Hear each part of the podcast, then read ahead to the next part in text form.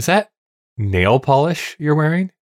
Yeah, it's kind of glittery. I I don't know. Emerson told me I needed some flair. You need a lot of flair in your life, I suppose. Wow. But uh, Wow, that that cut deep, Kyle. is that going to ruin your hands? Isn't that going to ruin? I don't know the melanin. What do they call that in your uh, in your uh, in your fingernails? Yes, non-white people have melanin in their skin. Should we keep Oh that my in? boy. Jesus. Yeah, keep going. Yeah, no, uh, you know, I keep my hands busy. Nothing worse than uh, idling them. I, I I don't know. I have an automatic. In his own garage, Kyle has built a machine cobbled together with parts found in his friend's church basement and a dumpster behind the local Dairy Queen. This monstrosity is now alive and evil. Kyle has convinced his friend Dave to help stop the apocalypse by reviewing films the machine picks. The ultimate purpose is still unknown, and Kyle could have probably done this himself, but he's not being dragged to hell alone. This, is Kyle and Dave versus the machine.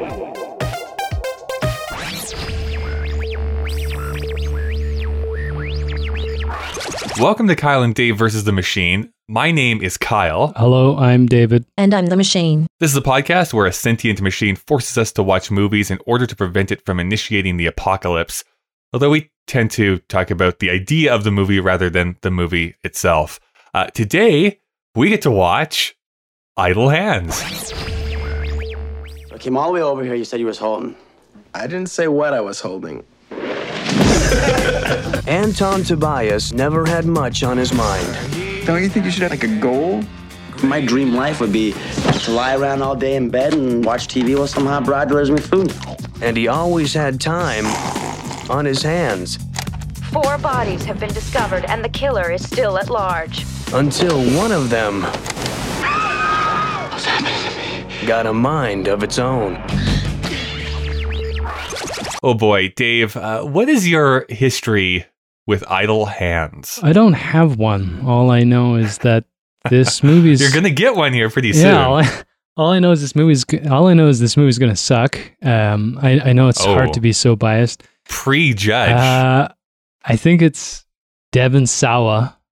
Well, I, Yeah. I, you know, you know, what's embarrassing, Kyle, is that that name actually popped into my head. That just shows you that I have not done enough with my life. And then outside of that, I think it's a horror movie, and um, I kind of just don't want to watch it. Well, thank you for your service for preventing the apocalypse. Uh, I knew of this movie, but very generally. I'd heard the name, didn't really know what it was about other than it having a hand in it, of course, Oh, like God. a whatever, Let's not like a do that. murderous Yeah. hand. That's kind of about it. So why the movie? Why the movie? Why, okay, Why the movie exists. yeah, Yeah. that that is probably a good question to ask. But why the machine asked us to review this movie, I'm not sure. Your suffering brings me pleasure. let's just get this out of the way. Let's go and watch this movie. Uh, we'll go thank some sponsors, and then when we return, we'll be talking about Idle Hands. I blame you personally for this, Kyle.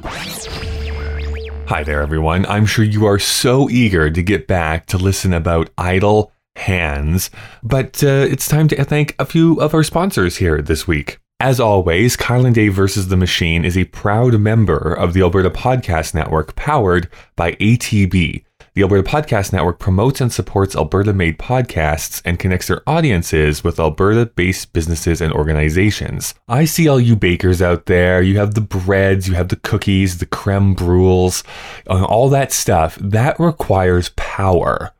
So, what a great serendipity that we have here today that our first sponsor is Park Power, a provider of electricity and natural gas in Alberta that offers low rates, awesome service, and profit sharing with local charities. In Alberta, you get to choose who to buy your energy from, and Park Power has low overhead, and chances are you'll save money if you switch. You can find out how much money you would save by visiting parkpower.ca and plugging your numbers into the Alberta Energy Savings Calculator. If you decide to switch, it's easy, nothing changes about your service, only the price you pay. Learn more at parkpower.ca. This week, you know, we're also sponsored by the Alberta Podcast Network. And I should just say right here that, and I'm sure Dave would agree with me on this as well, I have had nothing but respect for the people who help run the Alberta Podcast Network. They have been so gracious and so nice through this entire pandemic that the entire world is facing. Understanding about taking some time to do some paperwork, about if we have to shuffle around some shows, and they've uh, been nothing but supportive. So I just want to give a huge shout out to Karen and Fonda specifically, but all the great people that help this thing run. So let's listen to one of our other great shows.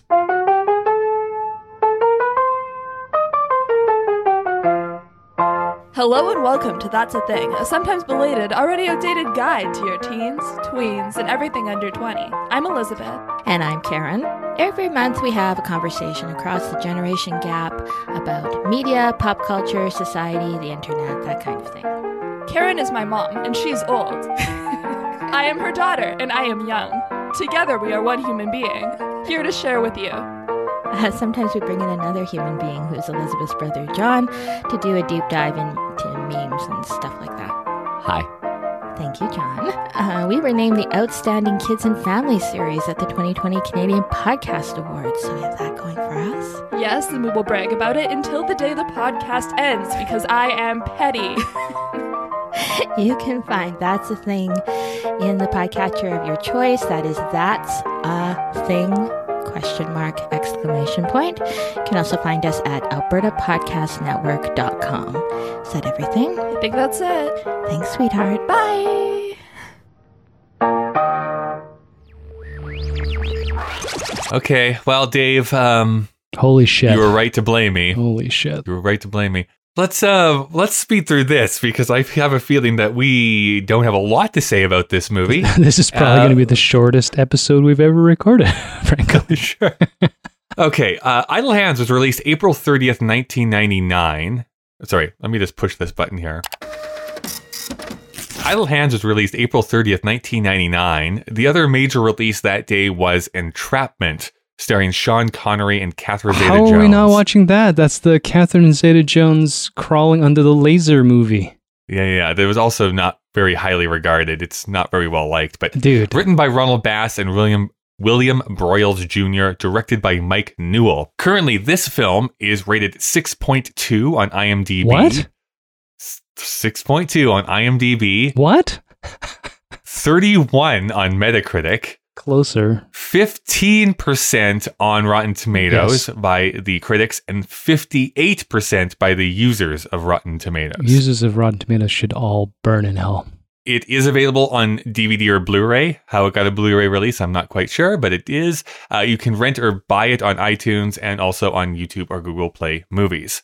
The budget for this movie was twenty-five million dollars. Oh my God. Somehow, so um, an actor must have gotten a lot. Maybe it was the special effects. It's probably the special What effects special with the hands and stuff. Right. But it opened to one point eight million dollars would domestically get up to 4 million so there was no international release meaning it stayed at 4 million dollars which is about 6 million after inflation so this bombed pretty badly Four more million dollars than it should ever have earned. the plot description from IMDb is a teenage slacker's right hand becomes possessed with murderous intent. It stars Devon Sawa as Anton Tobias, Jessica Alba as Molly, Seth Green as Mick, and then Elden Henson as Peanut. Let's talk about Elden Henson first. He was born August 30th, 1977. He started acting at eight years old by appearing in an episode of Amazing Stories as Freckle Faced Boy. His film debut would come two years later when he was a voice in the crowd during Jaws The Revenge. Uh, from there, he would be in Turner and Hooch before being cast as Fulton Reed in the Mighty Duck franchise. Oh, that's why it looks Now- so familiar. Yeah. Oh, yeah. Now, we've already actually seen him during this podcast as he was very briefly seen in She's All That. Oh, interesting. He's continued working, being in such things as Castaway, Under the Tuscan Sun, and Deja Vu. Also, he was in Deja Vu. Oh, For com- for comic book fans, he's probably most recognizable as being Foggy Nelson in the Daredevil Netflix series. He was in all 38 episodes. Currently, that is his last credit with no upcoming projects. Seth Green. Seth Green was born February 8th, 1974. He also started acting as a child. His first film role was in the 1984 film The Hotel New Hampshire. From there, he would spend a lot of time guesting on TV shows. His first big film was the Christian Slater starring movie Pump Up the Volume in 1990. Awesome. And then he was in the It miniseries in that same year. For Kyle, his most important role was in the TV show Buffy the Vampire Slayer, where he portrayed Oz for a couple of seasons. Uh, but he would break out by being Scott Evil in Austin Powers in 1997. From there, he would go on to be in such things as Josie and the Pussycats, Rat Race, and this podcast's favorite film, apparently, Scooby Doo 2 Monsters Unleashed. I actually like Rat Race a lot. I remember liking it too, although I'm a big fan of uh, uh, the style of that movie. Uh, for many people, his most recognizable roles will be his voice acting in Family Guy as Chris Griffin, and then on the show he created, Robot Chicken. In fact, he has been doing a bunch of voice work for the last decade. Up next is a film called Wednesdays, which currently has no plot description. All right, Dave, I'm sending you over some of these to read off yourself, so why don't you take it away from there? Okay, let's see what this says here. Ah, Jessica Alba. I'm shaking my head. Born April 28th, 1981, her first role was a teenager in Camp Nowhere. She would continue guest starring on a bunch of TV shows, but in 1999, she not only appeared in this film, but also Never Been Kissed and Punks. She found larger success by being cast as the lead in the TV show Dark Angel, which had been developed by James Cameron. I like that it's developed by, yeah, I'm sure he has nothing to do with that show. I think he had nothing else to do but coming up with an idea, but He's like, you know, the uh, Dark Angel, what is it about? Doesn't matter. You take it from here. it has a dark angel. it. uh, it lasted 45, e- that's pretty big, 45 episodes. Since then, she has been in such films as Honey, Fantastic Four, and Little Fockers. Wasn't she famous for a dolphin show? Your guess is as good as mine. Yeah. I don't know. In the last. Was she in the reboot of Flipper? No, I, I think, eh, maybe I'm confusing with another actress of that era. In the last couple of years, she's been starring in the TV show LA's Finest as Detective Nancy McKenna with a Scottish last name. Sure, yeah, whatever. Uh, Why not? Yeah, it's it's the future. Where everything's neutral. We can have whatever name we want. Alba was raised as a Hey, Jean Luc Picard is acted by a Scottish man, But so why not? well, yes, but Patrick Stewart is one of the greats. Uh, Al- Alba was raised as a Catholic, but became disillusioned after constantly being judged on her appearance. She's quoted as saying, Older men would hit on me, and my youth pastor said it was because I was wearing provocative clothing when I wasn't. It just made me feel like if I was in any way desirable to the opposite sex, that it was my fault, and it made me ashamed of my body and being a woman. Can I just be a dick here and just say, like, Yeah. then she made a career out of not wearing clothes? Is that true though? I don't know if that's true. Is it not true, Kyle? Can we name a movie or a show that she's been in where she's not in a bikini or a uh, leather bra top or uh, sticking her butt out doing something? I would say though that just wearing a bikini does not mean that you should uh, be hit on by men. Oh no, I'm not going that way. It's just she made a career out of playing these roles that she's stating made her upset with society. There- There's an irony, I think, there. Anyways, uh, she has since spoken up uh, about not only these practices, but the church's stance on homosexuality. Currently, she has no upcoming projects. I don't know, maybe that makes me sound like a bad guy, but I think it's a little hypocritical. Devon Sawa, the great. No, no, I'm just being a dick. Devon Sawa, born September 7th, 1978. Once again, he was a child actor. His first role. I think that's actually interesting that all four of these people were child actors I- it, who were basically the four main people. it shows, Kyle. It, yeah. okay, all right. His first role being on a TV series called Unsub. Never heard of it. Kyle, I'm presuming this is for you. His most Yeah. important role in his younger years was in Casper. That's amount the right amount of screen time he des- deserves. In Yeah, he's in it for like what a minute, two so. minutes, maybe. Yeah. A movie he still argues is good. Oh, that's a weird little Yeah, bracket. I thing. really quite like Casper, so that's that's my hill to die you on. You just put that out there on the permanent record of the internet. From there, he was in The Boys Club, Wild America, and SLC Punk. After Idle Hands, he would be in Final Destination, as well as starring in Eminem's Stan video. Since then, he's been working Uh, he's been a working actor going back and forth between TV and film. He had a bit of notoriety last year when he appeared in the film The Fanatic, which starred John Travolta but was written and directed by Fred Durst. Oh my God. That, is he? I, I don't want to sound like a terrible. Is he still alive? Fred. I Yeah. thought he died. Um, I think of a different singer of that era. Well, a lot of them passed away from drugs and addiction. But, anyways, well, I guess Fred Durst's still alive. Yes, that Fred Durst. Look up clips online. Ah, this movie is fucking awful. The machine's swearing, Kyle. Even I have some standards. I feel like it broke the machine. It still it gave us this movie to watch, Wow. but it has something to say about the fanatic. Apparently, I think we'll need to look at its algorithm. There's something. There's something off about this week. yeah. Next, Now we'll tinker with it. Next up is Death Rider in the House of Vampires. It currently has no plot description, but do you need on with a One. title? Oh wow! That was a misspelling on my part. It should be one. You mean on the robots uh, part? Okay, we'll Yeah, on skip that side. yeah, this movie was written by Ta- But do you need one with that, Dave? Come on. well, De- that is great title. Death Rider in the House of Vampires. I, it's I'm imagining that he'll be on a unicycle. I'm hoping for more like a from dusk till dawn type of feeling to it, Oh. but we'll see. Uh, this movie, Idle Hands, was written by Terri Hughes Burton and Ron Milbauer. They're a writing team that began in 1995 with an episode of Mighty Morphin Power Rangers. Awesome. As of right now, Idle Hands is the only film they've ever written. Instead, they've stayed on television shows such as Johnny Zero, a couple of episodes of Supernatural, and The 100. Is that the Netflix show, The 100? Yeah. Okay. Yeah. Didn't watch that.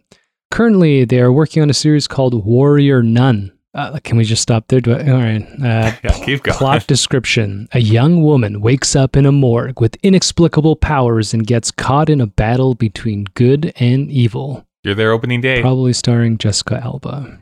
Directed by Rodman Flender. Born June 9th, 1962. His first film was The Unborn in 1991, but his biggest success would have to be Leprechaun 2, and then an episode of Dawson's Creek. Wow, no wonder I loved this movie so much. After this movie, he would stick mostly Rodman Flender. this, this, can we just pause on that name? It's like something out of Futurama. After this movie, he would stick mostly to TV, but he had some highlights such as Ugly Betty, The Office, and an episode of 10 Things I Hate About You. The way this is written, it yeah, makes it, it comes full circle. well, the way this is written, it makes it seem like he had a critical role in Ugly Betty, The Office, and 10 Things I Hate About You. he did not. It was just, uh, he was a gun for hire. Yeah, I'm assuming he was like a grip or something. He also directed the documentary Conan O'Brien Can't Stop, which is all about Conan's tour of the country after being fired from The Tonight Show. I have that bookmarked on Netflix and I still won't press play on it. I like Conan too, but It's actually not a bad, I mean, it's not a great documentary, but it's, it's interesting to see the behind the scenes. the last film he directed was Eat Brains Loves. Oh, for Christ's sake. It's described as a laugh out loud funny, surprisingly romantic zombie road trip movie filled with heart and brains. I feel like that was him coming up with that description and then it got uploaded to IMDb. He like But Wikipedia'd himself. It's, uh, that's right. All right. right, let's move on. Let's rip off the band aid, Dave. What did you think about this movie? Uh, awful. I uh, I remember looking at my uh, metaphorical watch less than thirty minutes in, questioning why there was still an hour and fucking ten minutes left in this piece of crap, and someone just punched me in the face already. Uh, I got you beat on there. I think it was about five minutes in. I'm like, oh no, Yeah. oh no, this is this is not just. It's not even like a good bad film. You know what I No. mean? Where it's like it's bad, but I'm, there's some fun to be had. It was just it was straight up a bad movie Uh, from basically start to finish. I was talking to my shrink, and he was telling me about the, the uh, term "shit sandwich" and how you're supposed. Like the idea is that you start like the the loaf, like it's you say something good, Mhm. you give people the shitty news, and then you end with something good, right? Uh, there's Yeah. no sandwich in this shit. It it was it was hard to comprehend how this thing existed. The one thing I will say by the end, um, frustratingly, I did finish watching this, as you know, since we just sat through it Yeah. together. I suspect it was meant to be maybe satirical and comedic. Uh, So this is what I'm going to basically be arguing because I have a feeling that my rating when we ultimately get to that is going to be probably like a lot higher than yours. I mean, I'm not well, saying it's easy to be above. higher than zero, but uh, let's keep yeah, going. I know. I'm I'm just saying that I have the same thing that if this was put into different hands that I think this could, Heyo. well, yeah, no, no pun intended. I think this could work. I actually do think that there's a way that this setup could work. But A, I think that the script comes across as almost like a second draft. Like there needs to be some, um, uh, I don't know, finagling or Rewriting. um, shaping of this script a little bit more. I'll, I'll say more on that in a moment. And I think we need a better director to really lean in onto like those funny moments because I think they're there. They just don't land very well. Um, it actually reminds me. Have you ever watched Aliens Four, the fourth Aliens Yes. film? Resurrect? Okay. No, for, it's Resurrection. I think Resurrection. Yeah, I think it's Where Resurrection. they yeah rebuild her as a clone. Yes, Winona which Ryder. is not good. Yeah. right. It's not a good she movie. catches the basketball. Yeah, yeah, Yeah, yeah. well, she actually did. That was an in-shot thing that she got to do. Sigourney. I fun. she's Yeah. she's she's Sigourney Weaver. Anyways, I don't know if you know the history of that movie, but it was written by Joss Whedon of like Buffy the Vampire Slayer fame and other stuff. And the director they got on was this French guy who had made some great films before that, was brought into Hollywood to direct this movie. But because he didn't speak English very well, he didn't get that certain scenes were supposed to be funny. Ah, And so if you watch it with that context in mind, if you watch that film again, it's like, oh, this is supposed to be like a comedic beat, but they don't know that that's what's going on. And so it feels weird and awful and doesn't work. This is the same thing I feel about this movie is like, I can see it. I can see it that that there's something here that could work. It just doesn't. Like the people behind it are not making this become come alive in the way that I think was intended. yeah. To your point, although I'm still gonna hold firm on a zero rating. Um, in the setup when they go into the the idea of uh, a pot smoking, I mean, it's played so poorly. And Devon Sawa, I'm sorry, this is so personal, but he should never have ever had a career in front of a screen. He's so fucking bad.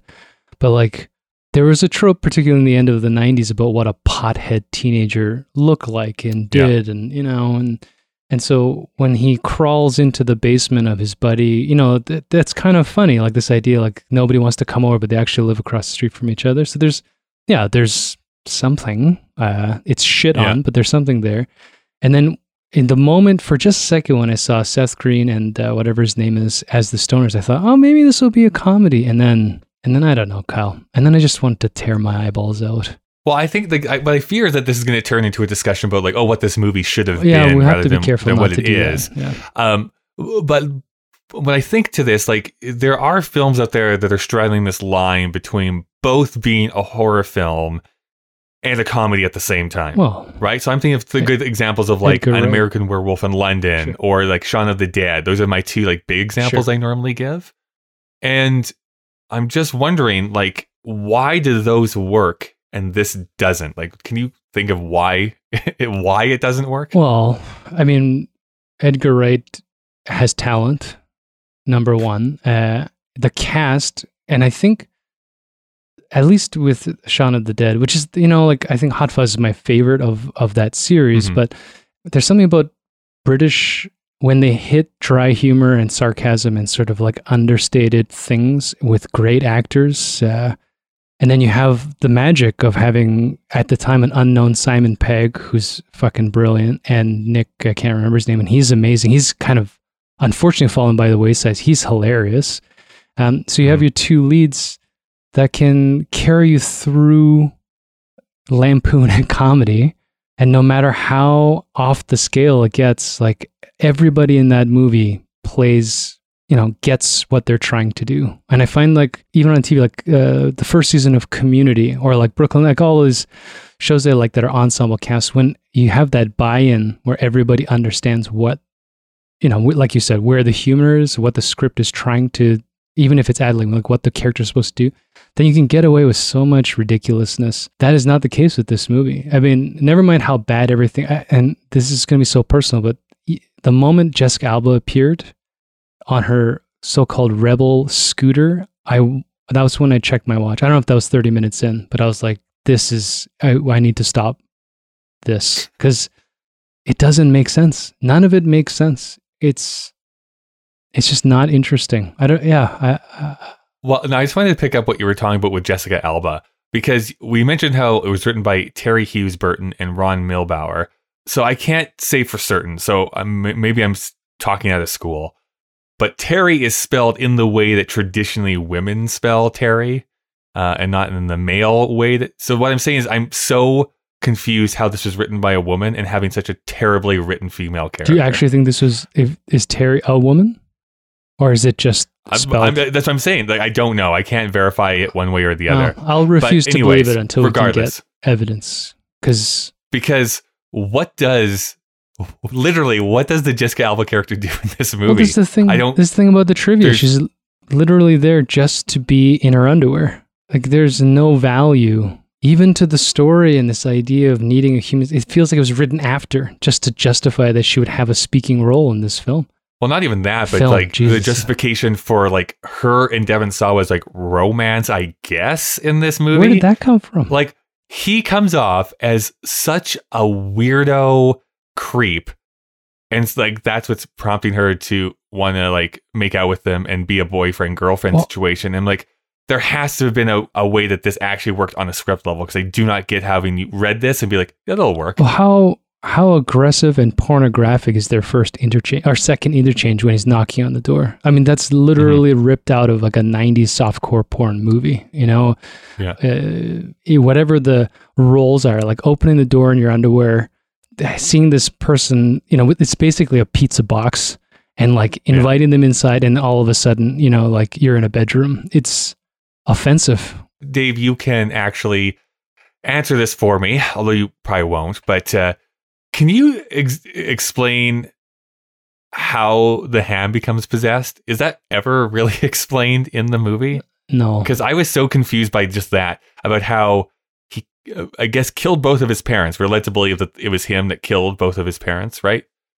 And kills a bunch of people around town without knowing know. he had killed all these people. Like, is it supposed to be because he's so high? I mean, they do show that one guy that's in jail with the shriveled zombie hand, which didn't make much sense. Even Vivica Fox is like, uh, you know, vampire killer, Van Helsing type of thing. Yeah. That's just, like none of it works. No, but I think that again, those are the elements I think could have worked um, if we had fleshed these things out a little bit. How awful was how the many- uh, like- death metal rocker? Oh, fuck's well, sake. yes, like the whole thing is bad, but I mean, it's like having the this ancient evil. It possesses only a body part. I'm like, okay, cool. Like, uh, what is that movie with um Steve Martin and Lily Tomlin in it? I think is it Trading Places, something where basically half of his body is actually Lily Tomlin and half of his body is Oh, Steve yeah, Martin. yeah, yeah. Um, and that is interesting because it's like, yeah, half of the body is doing one thing and half the body is trying to do the other thing. You have some interesting physical comedy and tension that you can have there. So like that's cool. Like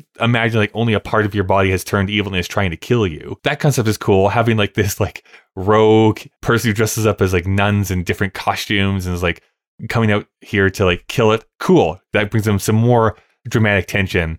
But she's so ineffective and doesn't do anything in the movie anyways that I don't even know why she's even involved. Like all these things is like, oh, that's cool, but it has nothing to do with anything. So why is it even in this movie? Uh, I feel like there's a presumption, maybe on your part, that this was actually a script and not kind of pieced together as they were going along. Maybe. It has a sense where it's like a little bit like the stories I read about Iron Man. Like there's maybe an original script, and as they're shooting, they're like, or in post production, like, holy shit, this is even worse than what we get now. We either have to reshoot it or change, you know, change the uh, the structure of how these things appear because none of it makes sense. It's not. Yeah, it's it's uh, it's hard to comprehend. I'm thinking back to the ratings that 58 percent of internet users who would identify themselves presumably on Rotten Tomatoes would give this higher than five out of ten is such a signal that there's something fundamentally wrong with our society. is this a movie that's going to totally break you, Dave? oh my god i i is there anything salvageable for you in this like There's only one thing that I really wanted to bring up. right. And I actually do think that the makeup effects are actually really great. fine. Uh, and that's done by Stan Winston, who was like a big creature effects guy in both the 80s and 70s. And I think it does well. I think I think there's actually some really cool of those types of special effect shots in this movie uh, that still hold up 21 years later. That I think they still look really great. sure but for me uh, my uh, rebuttal to that is that this is not the movie that created them they're not unique to this movie and that they were handled very well because they hired by chance likely because they clearly didn't know what they were doing but just by happenstance they got a real professional for one aspect of this movie I wonder what he felt like. I mean, I mean, obviously he got a paycheck and stuff like that, but at the same, at the same time, I wonder if he was like, Oof, well, it's it's money Sorry, guys. Yeah. I mean, it's interesting to think about, like, uh, uh, as I'm learning how fragmented the process of making a major motion picture is, whether like a, a great physical special effects person will understand the context of how it's going to be mm-hmm. used in the wider, you know, picture. For something like this, this looks like a throwaway project. The production and the shots for Seth Green's, you know, like a bottle head, that might have been a day's work. You know, like this oh, this Oh, guy yeah. probably didn't even know what was. I mean, I'm I, I would almost argue that eh, because I'm not a horror genre fan, that that might be the experience of all horror movie making is that there's going to be a lot of limited understanding like you know the use of music like the beginning cheap jump scares portions you know like that's when you shoot that and it's like dead silent unless they're doing method acting they actually have an orchestral track to like scare the Right, right, actors. right. um all of it's just it's just garbage you know? Like uh, at the beginning when they do those like you know you're gonna jump uh, we're not you know assassins uh, with uh, right. heightened ability and then and then what you know and then i leave the theater if i'd paid for it and asked for my money back it's uh, garbage Well, you don't get your money back from this, Dave. I'm so sorry. You don't even get your time back. time Well, let's ask a couple of the questions that we normally ask on this show. Um, do you think this says anything about 1999? That this movie came out here? Like, No. what is this saying? Well i don't know if it says anything but it it has some tropes i think they kind of come from the 80s it's uh, like the the metalhead with the big pickup truck that's not really a character that represents the 90s that's a throwaway from sort of like 80s movies uh, shtick. Th- that's such a. I think that's a really great point. I, it does feel like it's trying to be an 80s movie, but not. Yeah, because then the stoners are more 90s, like that whole teenage pothead world was much more of a 90s thing. I mean, you know, drugs are a big thing, uh, part of 80s cultures too, but generally in mass media, it's like cocaine and, and kind of like high life drug abuse. Uh, this idea of like kids sitting on their parents' couch, smoking a bong and lighting up incense, like that's very 90s. It's just done so cheaply and not that you could do it in, a, in an expensive way but it's just it's such a throwaway piece and i i think uh i don't know. I mean the rest of it it just it's anachronistic. I don't understand any part of it. Even like the vampire hunter showing up in like a silver line fucking camper or whatever that thing was.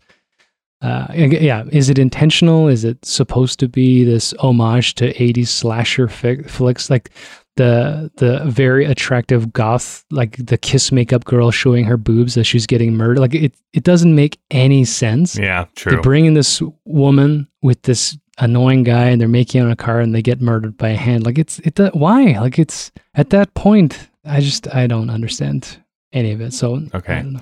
Well, I mean, I, I think we can answer this at the same time, but uh, do you think this is still culturally relevant, No. Dave? No, I don't except think so uh, as a point of reflection that it should never have been made there's cultural relevance there that uh, yeah. anyone associated with this thing should really take a hard look at themselves. I, uh, I'm embarrassed that it. You know what's embarrassing, Kyle, is that this thing is still available. There are so many movies that have disappeared, Yeah. right? Yeah, you can't get anywhere. Yeah. and they're invisible to the world, and you can actually fucking buy this to stream on iTunes. I mean, what? Yeah, that actually says something. It's saying something. I don't want to mm-hmm. know what it says about our society, but this is a movie that still exists. Put put this in perspective, just in some of the ones that we have actually uh, watched here. You can buy this movie or you can rent it uh, on on online, uh, but cannot for payback. Right. So How is Payback not available? Right? Payback should be on streaming service. If Payback went on Netflix, it would go in that top, you know, their new top 10 list that they're doing 100%. As soon as even half half-ass Mel Gibson fans realized that this thing existed, they would give it a watch and they'd be like, "Holy shit, like you know, it still has its own merits as we discussed. This movie should be burned from historical records. Now I'm just getting mean, but uh, I, I right. do believe in what I'm saying. So, no, I, I don't think it has any cultural relevance. I, I don't think it should be rewatched. I don't think it says anything important. We're done here. All right. Well, the machine is asking us to stop. So let's get to some of our trivia. Um, do you remember that amazing moment, Dave, when uh, Anton, played by Devon Sawa, squirts dish soap in his mouth? Yes. Well, the dish soap that Anton squirts into his mouth after attempting to smoke nutmeg and oregano is real dish soap. Sawa came up with the gag on the spot. I think you might have more credence to this, like they were making it up as they went along. The whole thing feels Then- that. I don't know. Yeah. What an awful.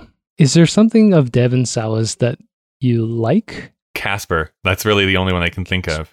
But again, he's not re. Well, he does the voice of Casper too, so I guess he is in it for the for the entire Uh, movie. yeah, I don't know. I mean, it's it's so unfair to. I've never actually seen any of the Final Destination movies either. I don't know if those do anything. Well, they can't be. I, I remember watching the first one, but I don't remember anything about it. And those movies, like this one, are not meant to be evaluated on the merit of their, you know, thespial, you know, uh, acuity. Mhm. I don't know, uh, but he's he's just uh, his his too personal. He's kind of gross to look at. It's hard to watch him in Oh.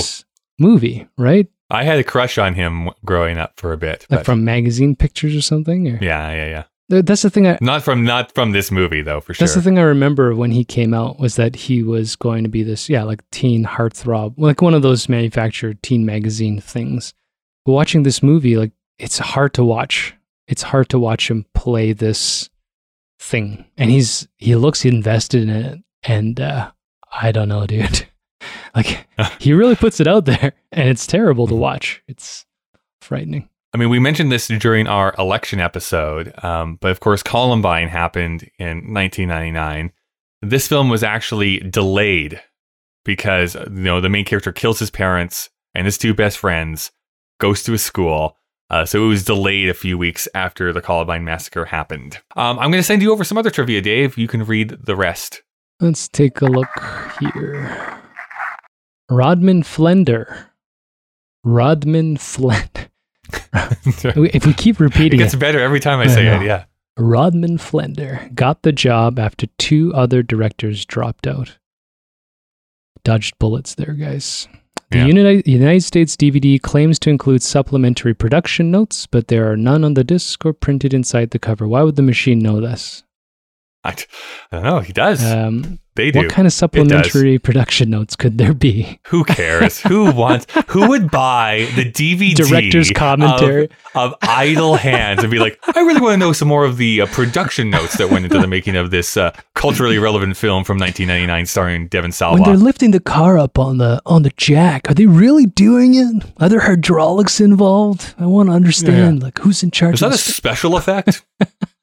um, all right, Dave. What would you rate this Uh, movie? zero. Am I allowed to give it a zero, or am I not? No, because Letterboxd does not allow us to put a zero. So 0.5 is the absolute lowest rating you can actually put yeah, into it. 0.5. Uh, 0.5. Okay. By the way, you can actually see our entire list uh, by going to letterboxd.com slash KDVSTM. Uh, KDVSTM is also all of our social media handles, meaning Twitter and Instagram. So here is the deal. Oh, sorry, Kyle. You didn't uh, publicly announce your rating of this garbage. I like to, I sometimes just do it in my head. So um, be aware that there is a reason no no about the I'm disclaimers. Just put it out there, man. Just just uh, just live it. I am giving this a 1.5. Oof. So a 1.5 out of 5.